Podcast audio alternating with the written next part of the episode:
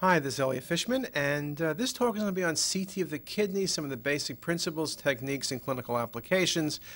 Again, in one talk on the kidneys, it's hard to cover everything, but you'll see in this series we're going to have several talks on the kidneys.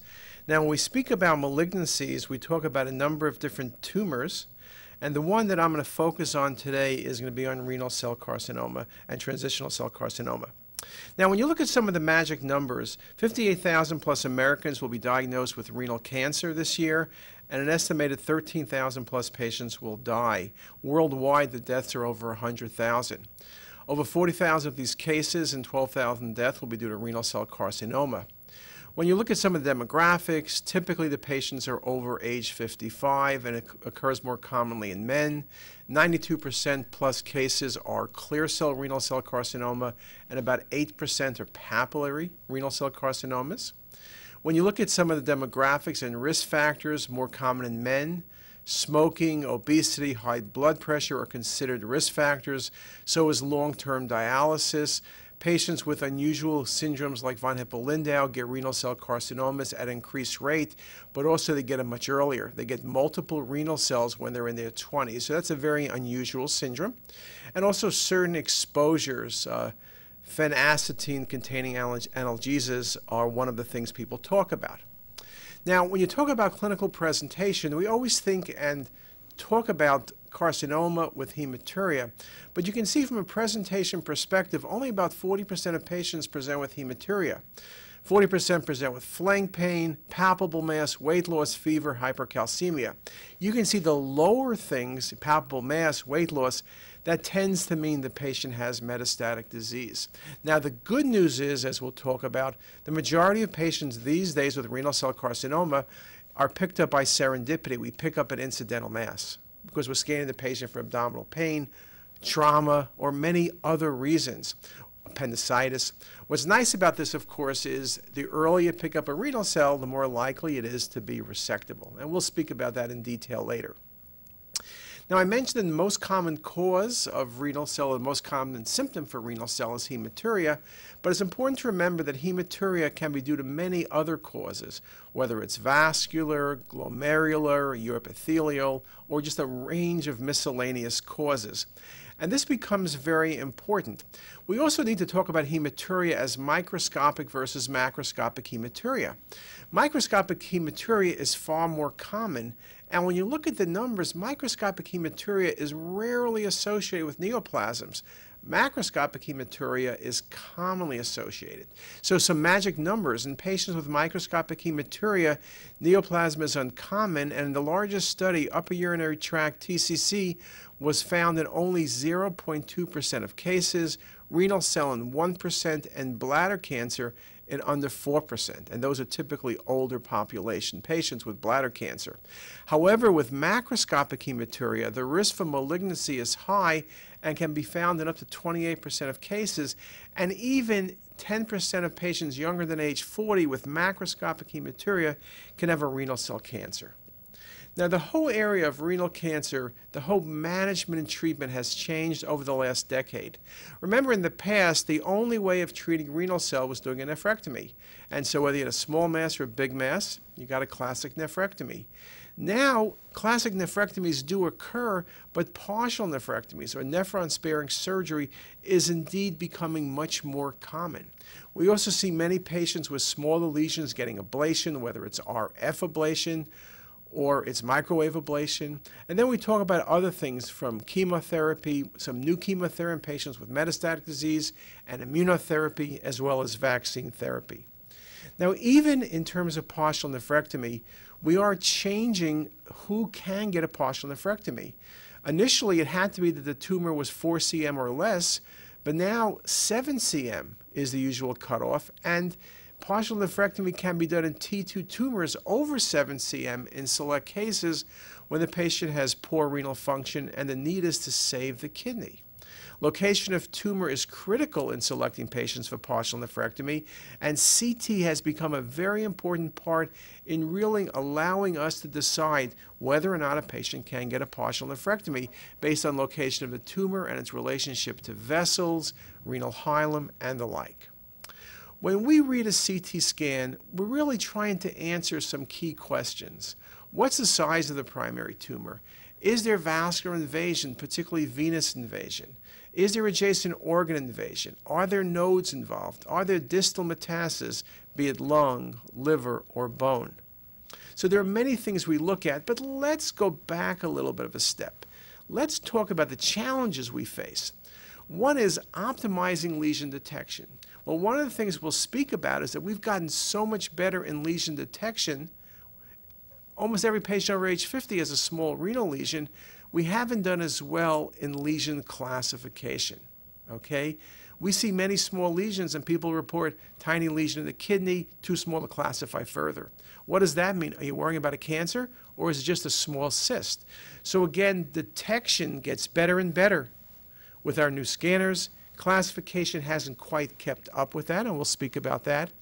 And then, of course, one of the challenges is providing information to the referring physician. Urologists want to see things beyond the axial plane, and so multiplanar and 3D become very important. Now, I mentioned the part about the fact that two thirds or so of lesions are picked up by serendipity. And you can see this article by Dyer made the point a couple years ago as the size of these incidentally discovered lesions decreases, the proportion of benign lesions increases. However, while great strides have been made in lesion detection, characterization has lagged. And you can see numbers. This was an article going back some years from the uh, Cleveland Clinic that a quarter of lesions resected that was smaller than 3 cm were indeed benign.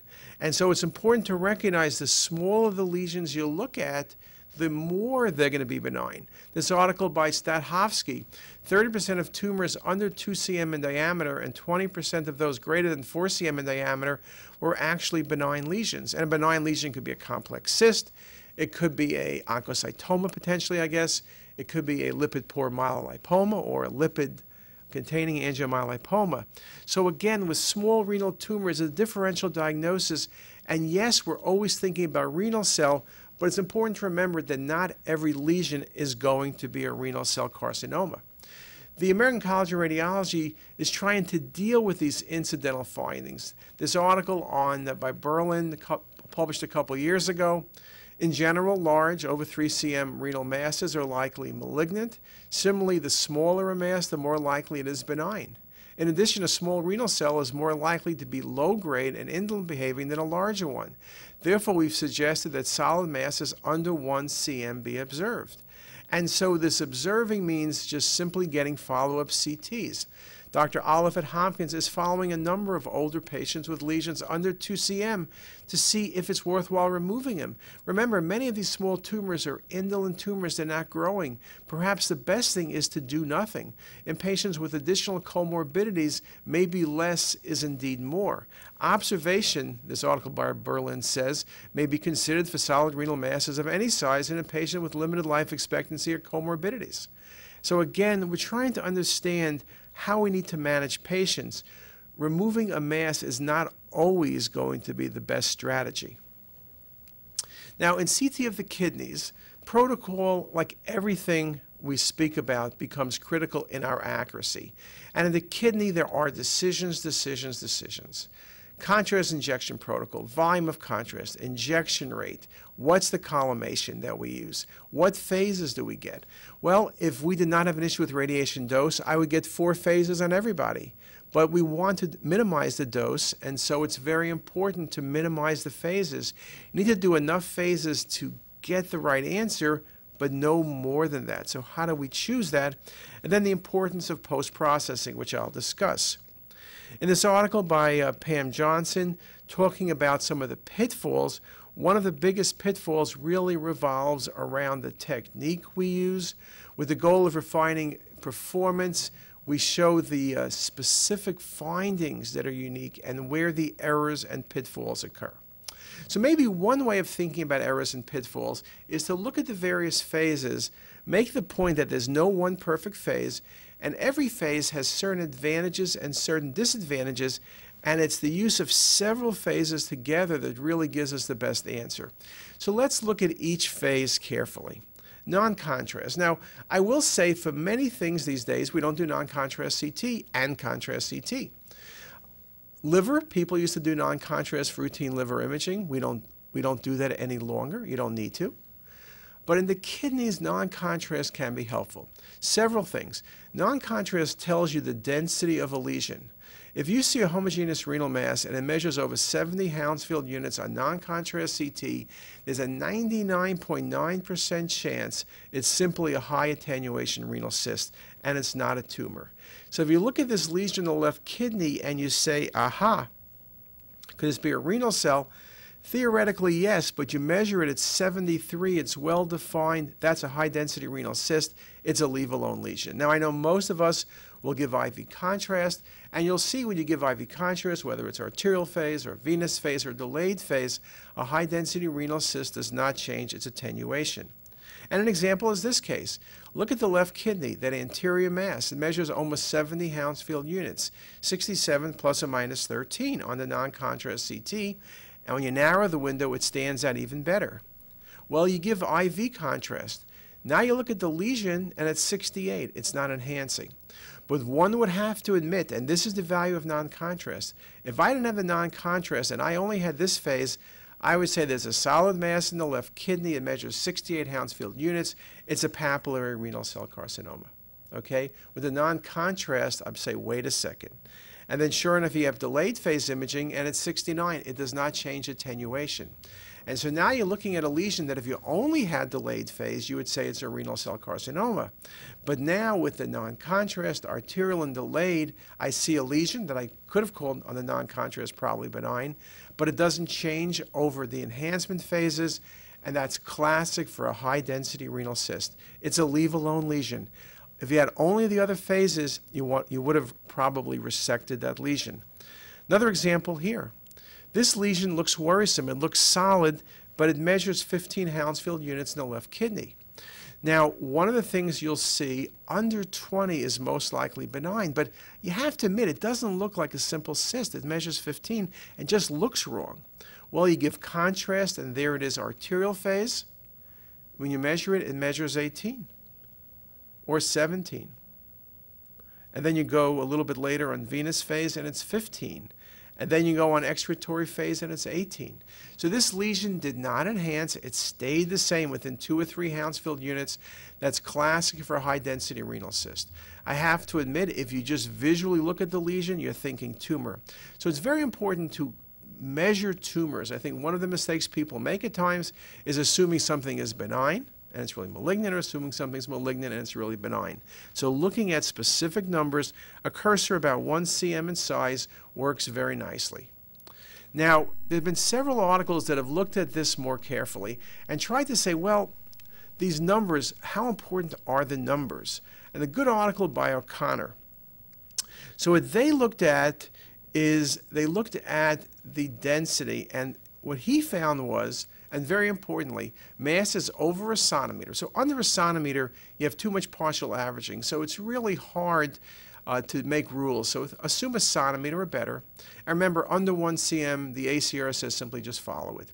So mass is 1 cm or larger containing fat with attenuation less than 20 or more than 70, okay, non-contrast, under 20 over 70 are benign if they did not have thickened walls or septations. Uh, mural nodules, or calcifications.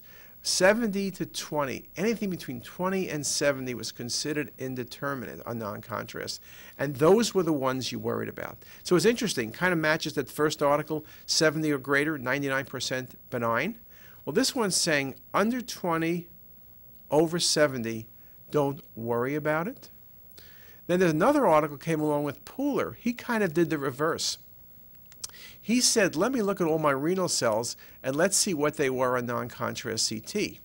And when you look backwards, indeterminate lesions on non-contrast CT measured within the 20 to 70 Hounsfield unit danger range, where lesions that were outside these range were benign.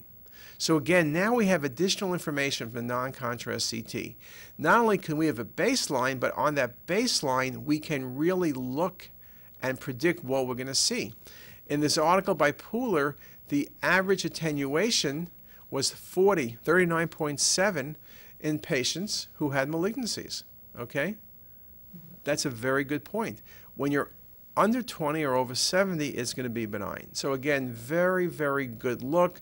And so the non-contrast can be very important to us. Now, the reason this becomes very important is sometimes patients only have non-contrast CTs, not uncommon in the ER setting. Maybe it's a stone study, maybe it's just a rule out anything and the ER doc was driving you crazy and they said no contrast.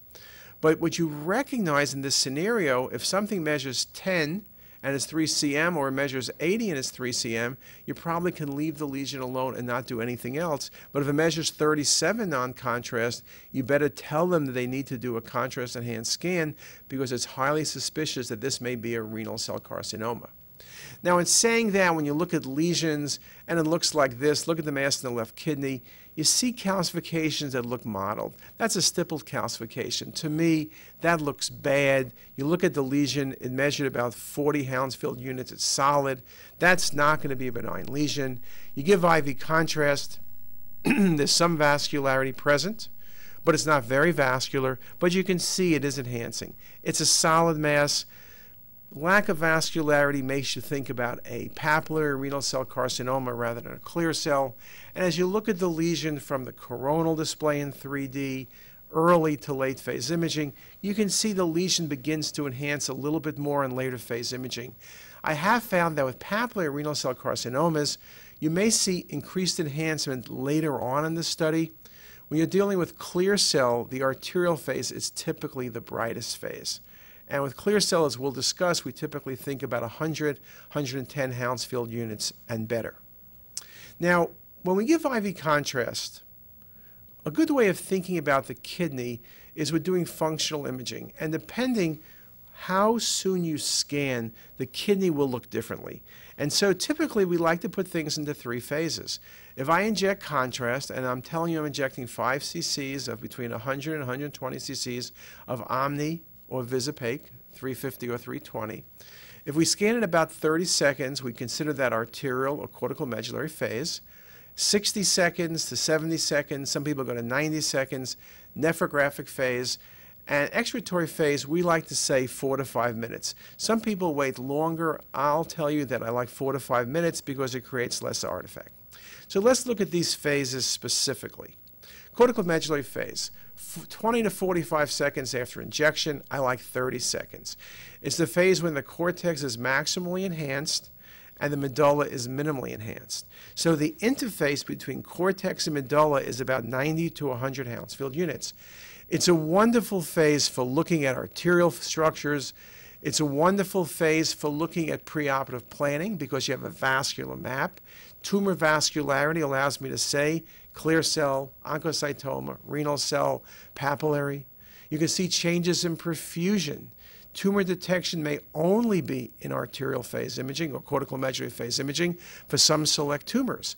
Also, sometimes I can appreciate it's an oncocytoma because of the way it enhances in the early phase. So it's a very, very important phase to me. When you do partial nephrectomies, it creates the vascular mapping we need. So in my mind, I always need early phase imaging. Some people have not been very big on early phase imaging. They say, well, you know, you it's just not that good for picking up. And it used to be that it would give you pseudo lesions, but with current state of the art imaging, it's not an issue. And to me, it's super critical to get these vascular maps. You see here with volume rendering in MIP.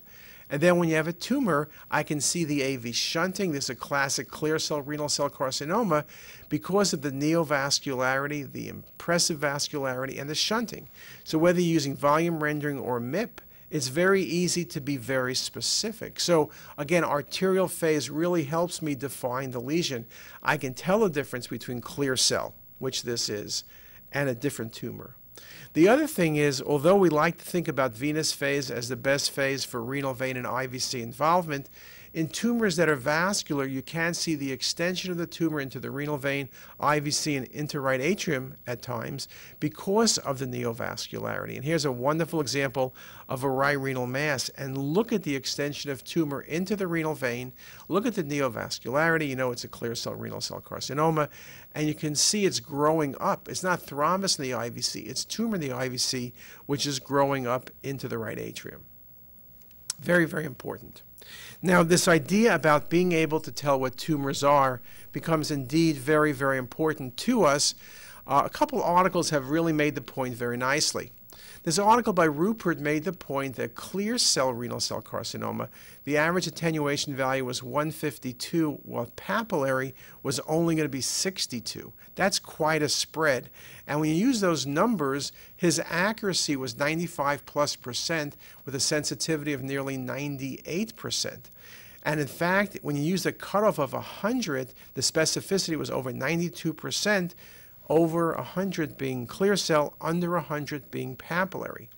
Now, it's not always going to be perfect. Zhang made the point 90% of clear cells are hypervascular, but not every clear cell. And similarly, 75% of papillary are hypovascular, and 90% of all papillary demonstrate homogeneous or peripheral enhancement pattern.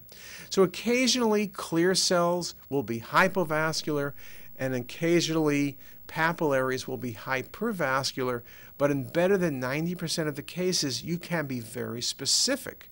Now, this idea about looking at the vascularity is something that becomes more important. Certain articles, like this article by Sauk, make the point that we can look and predict genetic karyotypes by looking at the vascularity.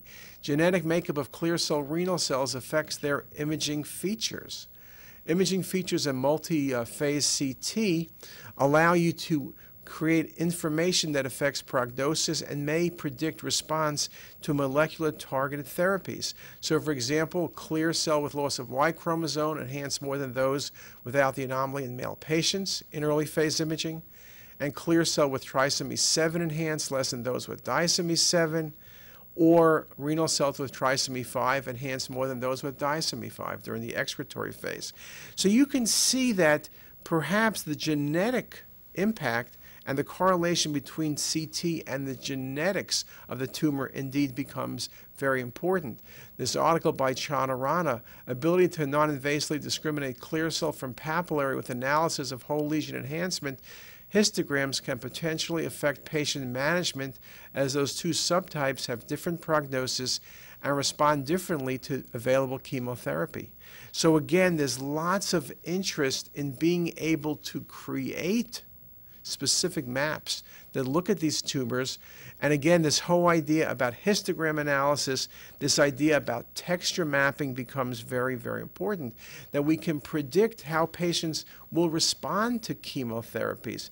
This article by Raman, uh, we looked at 20 clear cells, 20 papillary, 20 oncocytomas, and then calculated how the lesions look differently with a mathematical analysis. This mathematical analysis correctly characterized oncocytomas in 89% of cases, renal cell clear cells in 91%, cysts in 100%, and papillary in 100%. So you can see that simply by analyzing, which means drawing a circle within the mass, allows us to be much more specific. And I think this is really a potential potential important zone as new chemotherapy comes around. And also in terms of partial nephrectomies, you're more likely to be aggressive on a partial nephrectomy for a papillary, which has a low chance of recurring, than you are for an aggressive clear cell renal cell carcinomas. Now, when you look at papillaries, the reason it's so important to recognize them, they're small typically, though not always. They're usually low grade tumors. They're usually hypovascular. They can be multifocal and they have a better prognosis, and they're really ideal for nephron sparing surgery. A couple of articles by Herts way back when made this point that these are low grade tumors and the enhancement pattern is critical. Now, papillaries are also one of the tumors that's very easy to miss on non-contrast CT. Look at the image on your left. They're often the same density as normal kidney. They're not large. They may cause subtle bumps. In this case, a non-contrast, you really don't see much of anything. You would miss the lesion, which is kind of obvious on the patient's arterial phase and obvious on arterial phase when you look at the inferior part of the kidney. But again, small lesion, well defined, perfect candidate for a partial nephrectomy. I also like to make the point with papillaries because they're so well defined and small. If you're just scanning through a data set and you're not looking for a renal cell, you look at this and you quickly say, well defined, low density, it's just a cyst. And you're going to be wrong. It's a papillary renal cell. So it's very important to be careful. And the ability to visualize these lesions, look at the non contrast, look at the excretory phase, Easy to blow by them in those two phases. The middle phase is pretty easy to recognize. Now, one other tumor that I think we've been able to recognize in select cases is chromophobe renal cell carcinomas. It makes up around 5% of renal cells. The majority of patients are males in their 60s. Often it's an incidental finding. Chromophobes are important because it, you would, if you knew it was a chromophobe, you would really do a partial nephrectomy because these are rare to metastasize. The lesions are typically hypovascular but they're larger than your typical papillary. They sort of fall in between clear cell and papillary, though there's considerable overlap. In this article, we found the maximum diameter was a bit over 5 centimeters, 46% enhanced homogeneously, 85% of the lesions were either completely solid or mostly solid, 14% showed calcification. Maximum mean attenuation was 88, 84 on venous and 60 on delayed. So you can see that it's kind of closer to the papillary than it is the clear cell. Chromophobes are most likely to present as a well-circumscribed, homogeneous mass, often with a central scar. So again, it's something to think about. So I'll show you a few examples, and the reason is important. In this case, you'd say, okay, big lesion, pushing in the pelvis, perhaps I should do a nephrectomy. But if you're thinking about a chromophobe, look with enhancement. You see it's not very vascular, looks more like papillary. And papillary, you might say, okay, I'm going to do a partial. And then you look at it, it's bigger than most papillaries, but it's so well defined. And when you look at it, there's a little bit of central necrosis on the delayed phase imaging very well defined on the 3D mapping. And I think it's worthwhile at least to suggest the possibility of chromophobe. This may impact how the surgeon manages the patient. Or in this example, another case, it looks very similar to the last case, smaller, but there it is, same density as the rest of the kidney, almost, on the axials and on the sagittals.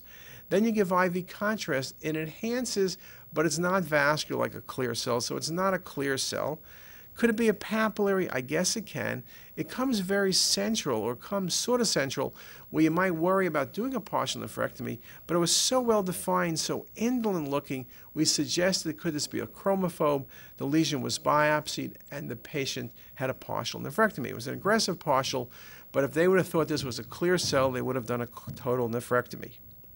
Now, in terms of functional imaging, venous phase, if you ask me what phase is not necessary for picking up tumors, detecting tumors, I will tell you that if I have cortical medullary phase and excretory phase, I'll see every tumor. Sometimes the tumor shows better in the venous phase, but I'll tell you, I typically will have seen it in other phases. Now, where this phase is best is looking for venous involvement. Sometimes on arterial phase imaging, I showed you a nice example of neovascularity with venous involvement. Sometimes the venous involvement is not that impressive, and sometimes it's hard to tell what's flow related versus what's really tumor, and that's really where venous phase is ideal. This article by Guzzo from Hopkins a couple years ago showed that CT with venous phase imaging and 3D mapping was always able to show you venous involvement. It was basically 100% accurate. The only time it missed anything was small venous involvement within the kidney, which was not going to be of clinical importance. Now, if you look at some examples, here's a nice case. This is the early phase imaging, and you can see a mass in the right kidney, and it looks like potentially venous involvement. But is this flow related or is it really venous involvement? Well, realistically, you know it's venous involvement because you can see a transition in the mid uh, IVC in the liver. You can see it's expanded, there's low density, maybe some vascularity. So I would say even on the arterial phase, which shows a vascular renal cell and tumor extension into the renal vein and IVC, I would have no problem. But I would admit that if you had the venous phase, the tumor is probably shown a bit better. Some of the vascularity washes out. You can see its extension into the mid IVC intrahepatically, but not into the right atrium, which becomes important. Or in this example, a relatively hypovascular mass, what about IVC involvement? Here it is on the coronal views, arterial phase. The IVC looks large. Is it involved? I think you, th you know it is, but how extensive is it? One would have to admit venous phase involvement is easier to see on venous phase imaging. You see the large renal vein, you see the large IVC, and you see tumor going into the patient's right atrium. Very nicely seen at that example. and here it is on the axial report. Going back one slide to make the point, coronals is spectacular not only for detecting IVC and renal vein involvement, but for defining extent. Sometimes on the axials alone, there's too much partial averaging. Again, volume displays work very nicely for the referring physician. Now, one of the things I'm always concerned about with renal imaging is missing renal masses. Because of the various protocols and timing, I think the kidneys give you one of the greatest areas of potential error. And remember, these are important lesions because we can cure patients with renal cell carcinoma. So if I think about where the biggest mistakes are, it's the wrong phase of acquisition. And I showed you and made some points about that a few moments ago, and we'll come back to it. We also talk about poor display formatting. If you only look at axial imaging, you may miss a lot of lesions, as I showed you, and also extent of lesions with 3D imaging becomes important. And then there's post-processing. Now, let me show you some examples and some pitfalls. In terms of the wrong phase of imaging, remember I told you I really like early phase imaging, but I will be the first to admit that sometimes you can miss things in arterial phase imaging. So I will say to you, when you use early phase or arterial phase imaging at 30 seconds, you need to have excretory phase imaging with it. This alone is not enough. And here's a good example. If you have a small renal lesion that's vascular, but it's intrarenal and doesn't distort the outline, it's very easy to miss. So if you look at this case, for example, look at the patient's left kidney. It looks pretty good, the outline, and maybe you don't see anything, but let me put a circle there, and now you see something, or maybe you still don't see something. Am I imagining something there? Well, there's the coronal of the left kidney, and coronals usually help me, but I'm still not seeing anything definitive. And there's my 3D, and I'm still kind of not doing well. But look what happens when I do the delayed phase imaging. Look how obvious that 2 centimeter renal cell carcinoma is. So again, sometimes small vascular lesions are easy to miss. Or in this next case, Again, look at the left kidney, and I'll give you the upper two halves, upper two thirds of the kidney. Look at the lower pole. Is this a lesion? I don't know. Probably would walk by it. But look at delayed phase imaging. You can see that's a small vascular renal cell carcinoma that washes out. That's so obvious. Or this next example, look at the lower pole of the right kidney. This was not for hematuria, it was abdominal pain. And when you look at the lower pole of the right kidney, it just doesn't look impressive. But look what happens on excretory phase imaging.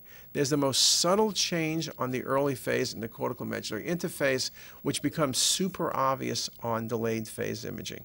So that becomes very important. Phase is everything. Only one phase will give you significant error. Now, if you say to me, perhaps let me only get delayed phase imaging, I will then tell you that some vascular renal cells are missed when you only have delayed phase imaging. So there's no one perfect phase, but give me early and late together and I'm very, very happy.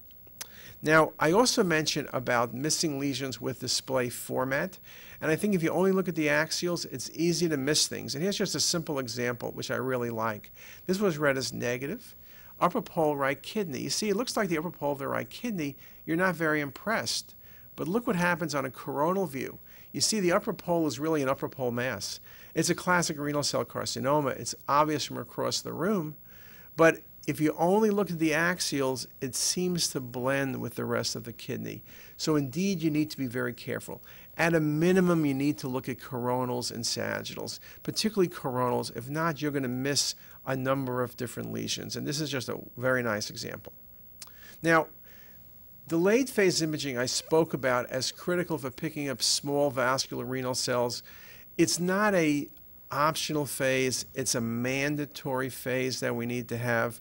When you look at things in delayed phase imaging, you're really talking about CT urography. And CT urography, there were many different ways of doing it multi-phase, single injection, dual injection, prone, supine, Lasix, no Lasix. Many things were done. In the era of decreased radiation dose, people went from nine phases down to one phase. And we do at Hopkins, since we give patients 1,000 cc's of water prior to the study, and we have the patient not void before the study, we get good bladder distension and we get good excretion of contrast into the ureter.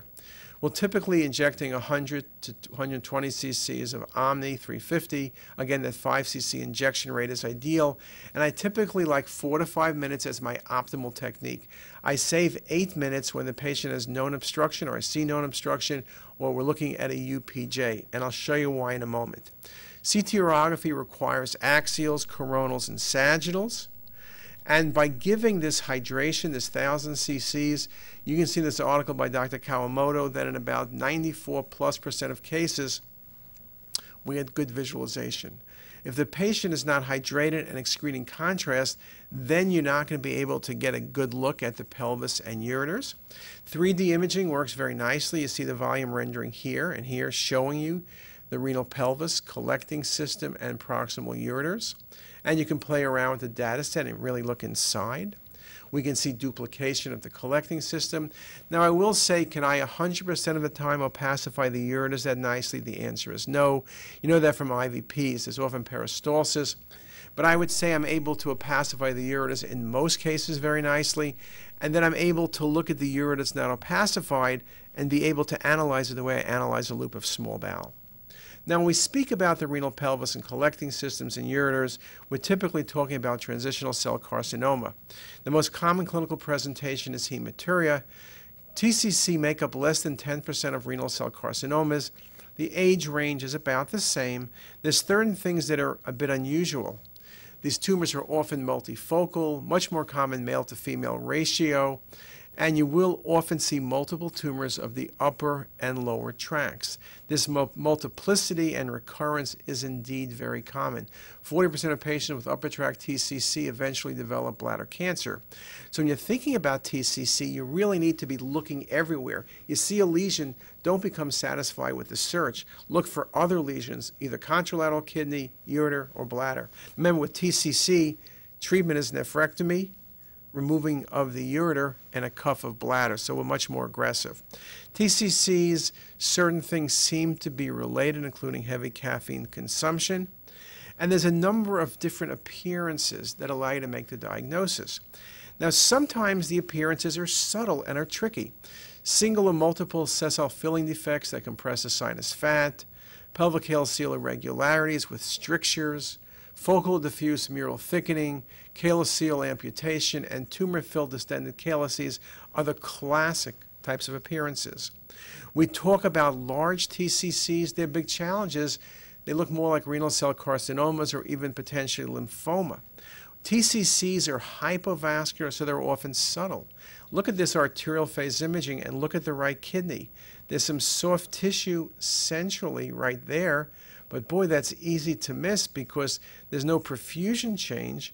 And here it is again in the coronal. There's no changes in perfusion. But when you get delayed phase imaging, now you look at the pelvis and collecting system. You can see it's irregular.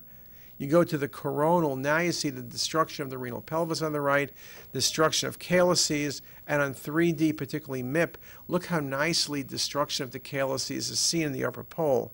Again, 3D MPR become critical. Or in this example, one would have to admit this should not have been read as negative. It was an outside study read as negative. The left kidney, something's going on in the renal pelvis there. I think you should recognize that. Now, they read this as parapelvic cyst, but it's not really cyst. Something looks wrong. You go to the coronal, they would have made the right answer because the coronal See the dilated upper pole calyx with amputation more proximally. This is a classic transitional cell carcinoma. Again, coronals will often make it very easy to show the changes in the calyces, as in this case, beautifully shown that destroyed calyx, the blown out calyx, the infiltration, all very nicely shown. Now, sometimes TCCs are more aggressive, right? In this case, there's something infiltrating the left kidney. Perhaps it's a TCC, but maybe it's a renal cell. And here you can see it's involving the renal vein. When I see renal vein, I'm always thinking about renal cell, but it's important to remember that transitional cell carcinomas can involve the renal vein. And when you look at this a little bit closely, it has that infiltrating process that really makes you think about transitional cell that nice infiltration which maintains the renal borders, that decreased enhancement, but you can see it has renal vein involvement. And I'm just showing you this in a number of different perspectives to really get a feel of how easy it is to either overlook the lesion or misdiagnose it. Again, very important. And when you go to coronals, you can see here very nicely the tumor infiltration, mid to upper pole. And when you look at the 3Ds, the MIP imaging from the calyces, the upper pole calyces are gone. Indeed, a classic transitional cell. Again, the subtleness, here's one on the right kidney. You look at the renal pelvis non-contrast, not impressed. You look with contrast, kind of looks funny. And see, it kind of looks thickened here. You see it there. And then you go to delayed phase. Now you see it better because there's something that's not filling in the kidney. And when you look carefully on the coronal, at first glance you say everything looks good, but then you ask, where's the lower pole calyx on the right? You see that hypodense zone right there? And then you look more carefully, and you see the destruction of the lower portion of the pelvis and the lower pole calyx. And there it is right there. So again, this very nice example of transitional cell carcinoma and very nice use of multiplanar on 3D imaging. Now, when you look at the kidneys, we also need to look very carefully at the ureters. The ureters, if they're not obstructed, tend to be overlooked. We look at the left kidney non-contrast, the pelvis is full, the left ureter may be full. Here it is arterial phase, you see thinning of the cortices, you see perfusion changes, and now you look at the coronal and you look at the left kidney and you say, perhaps this is a UPJ. Maybe that's why the calyces are dilated. But then you look a bit more carefully and the ureter is thickened, okay? Better seen on the axial. And now you get a few more images. And you can see at the pelvis, it's not the UPJ look, but we'll look further. And there it is on the coronal. You see the thickening of the uh, proximal left ureter. If you have a UPJ, you have a cutoff, but the ureter then has collapsed. It's not thickened, it's not irregular. This is a subtle lesion, but it's causing obstruction, and it was a transitional cell carcinoma. Now, this whole idea about looking at the ureters to me is very important. Now, I mentioned before you can't always get perfect opacification with contrast of the ureters, but so what? The way I look at it, and the reason I don't worry about waiting more than five minutes, when you're obstructed, you know from IVP days, you need to wait hours to get the pelvis and ureter opacified. On the other hand, an obstructed ureter, like obstructed bowel, is filled with fluid. It's not collapsed. We give oral, we give lots of water. So look at the right renal pelvis and the ureter. You can see it's dilated. Now we look for where the transition point is, which is distally, and we can see very nicely the transition point as I go to sagittals, you can see the soft tissue infiltration. That's a transitional cell carcinoma. Now, yes, you can see it in axial views if you looked very carefully. You see the ureter with water, then you see a solid component in the ureter. But one would have to admit it becomes much more obvious when you look at this image, and then you look at that transition point right there, and you look at it on the sagittal view as well. That was a so-called goblet sign. Very nice example of a goblet sign, but a very nice transition point, and that's a classic TCC of the ureter. Now with TCC of the ureter, thickening is the most common finding. You may see abnormal enhancement, you may see dystrophic calcification, you may see stranding, and of course hydronephrosis and hydroureter. The ureteral tumors are most common in the distal ureter compared to mid and proximal ureter. Transitional cell carcinoma accounts for 90% of ureteral tumors, with squamous cell about 10% and adenocarcinoma under 1%. Again, age 60 is very much in the same age range of renal cell carcinoma. As I mentioned in the good article by Siva Raman, it's a challenge to look at the ureters, okay? But again, the key is multiplanar on 3D imaging, is looking at the full sequence of images, looking for some of the transitions. And again, it's subtle, and I'll just review the points I made accentuation of subtle strictures and site of narrowing. You need to accentuate subtle abnormal enhancement patterns on 3D imaging. Better visualize the distal ureter with coronals and with 3D imaging. And again, lesions can be subtle and polypoid, but they often cause obstruction, and so they're easy to see if you're very careful. Look at this case, dilated right renal pelvis. There has to be a reason. You follow the ureter downward on non-contrast, it looks more solid. You see the transition point. With contrast, you now see the ureter has some increased enhancement. Now, you can be fooled at times with infection, the ureter can enhance, but you don't see transitions like this. Then you go to the next slide, and there's the soft tissue mass. Okay? So, again, it's subtle, easily missed. But if you're very careful, you need to be very, very careful and analyze the images. Good article by Zhu, when stratified by location, urothelial thickening was more predictive of tumor in the pelvic system than in the ureter. In contrast, filling defects were more predictive in the ureter.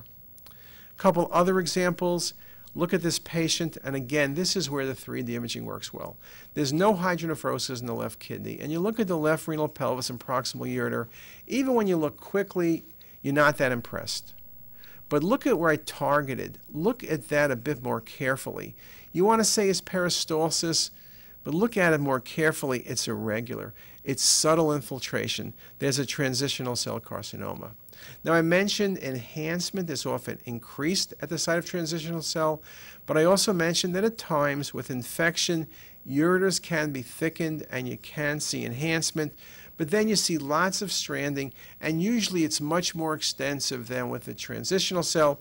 But again, you need to be careful. There is some overlap, so it may not always be perfect. Now, in terms of subtleties, I think it's amazing the things you can miss. With transitional cell, we often think about the fact that the ureter is dilated, but it doesn't have to be. Look at the ureter here. Look at the left side. And I'll take away the bone and you look at the left ureter, you see it's like a crescent, but boy, that's subtle. Is there something there, or is it just transition point? Well, look at that more carefully. I don't know, you could argue a bunch, but look at the coronal. There, it's an obvious tumor, okay? Very, very obvious tumor in the left ureter. No mistakes about it, right? Classic TCC. But again, there's no hydronephrosis. There it is on the 3D volume rendering. Beautiful example of a TCC. Look how easy it would be to miss that. It's a small lesion, about a centimeter or less, and there's no obstruction.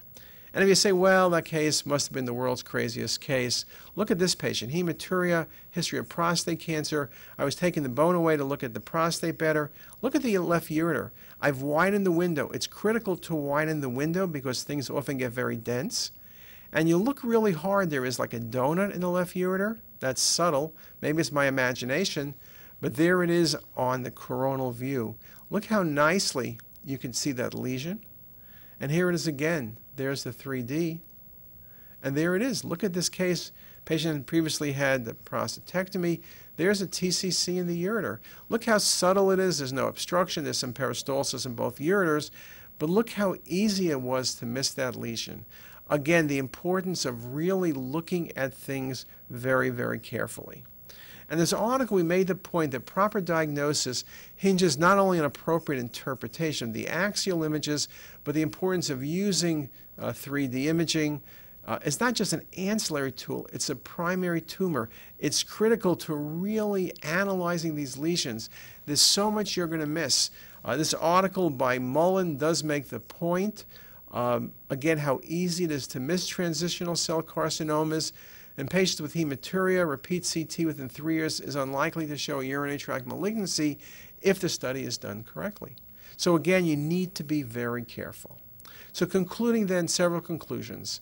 CT with CTA and 3D imaging is a study of choice for the detection and staging of renal tumors. Our accuracy of CT and lesion detection and characterization is highly dependent on scanning protocols.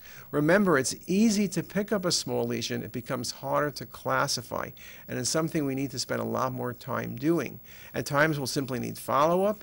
At times, you can say MR or ultrasound, but again, with very small lesions, everyone has the same issue.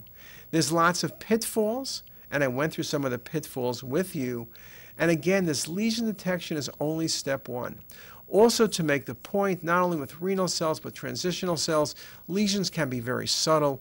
Anybody can pick up a 10 centimeter mass. It's the smaller lesions, picking them up early when the patient is resectable, when the patient is treatable, when the patient has wonderful outcomes, is really our job. And it's a challenge we face on a daily basis. And with that, I'll say thank you, and I hope you enjoyed the lecture, and see you soon.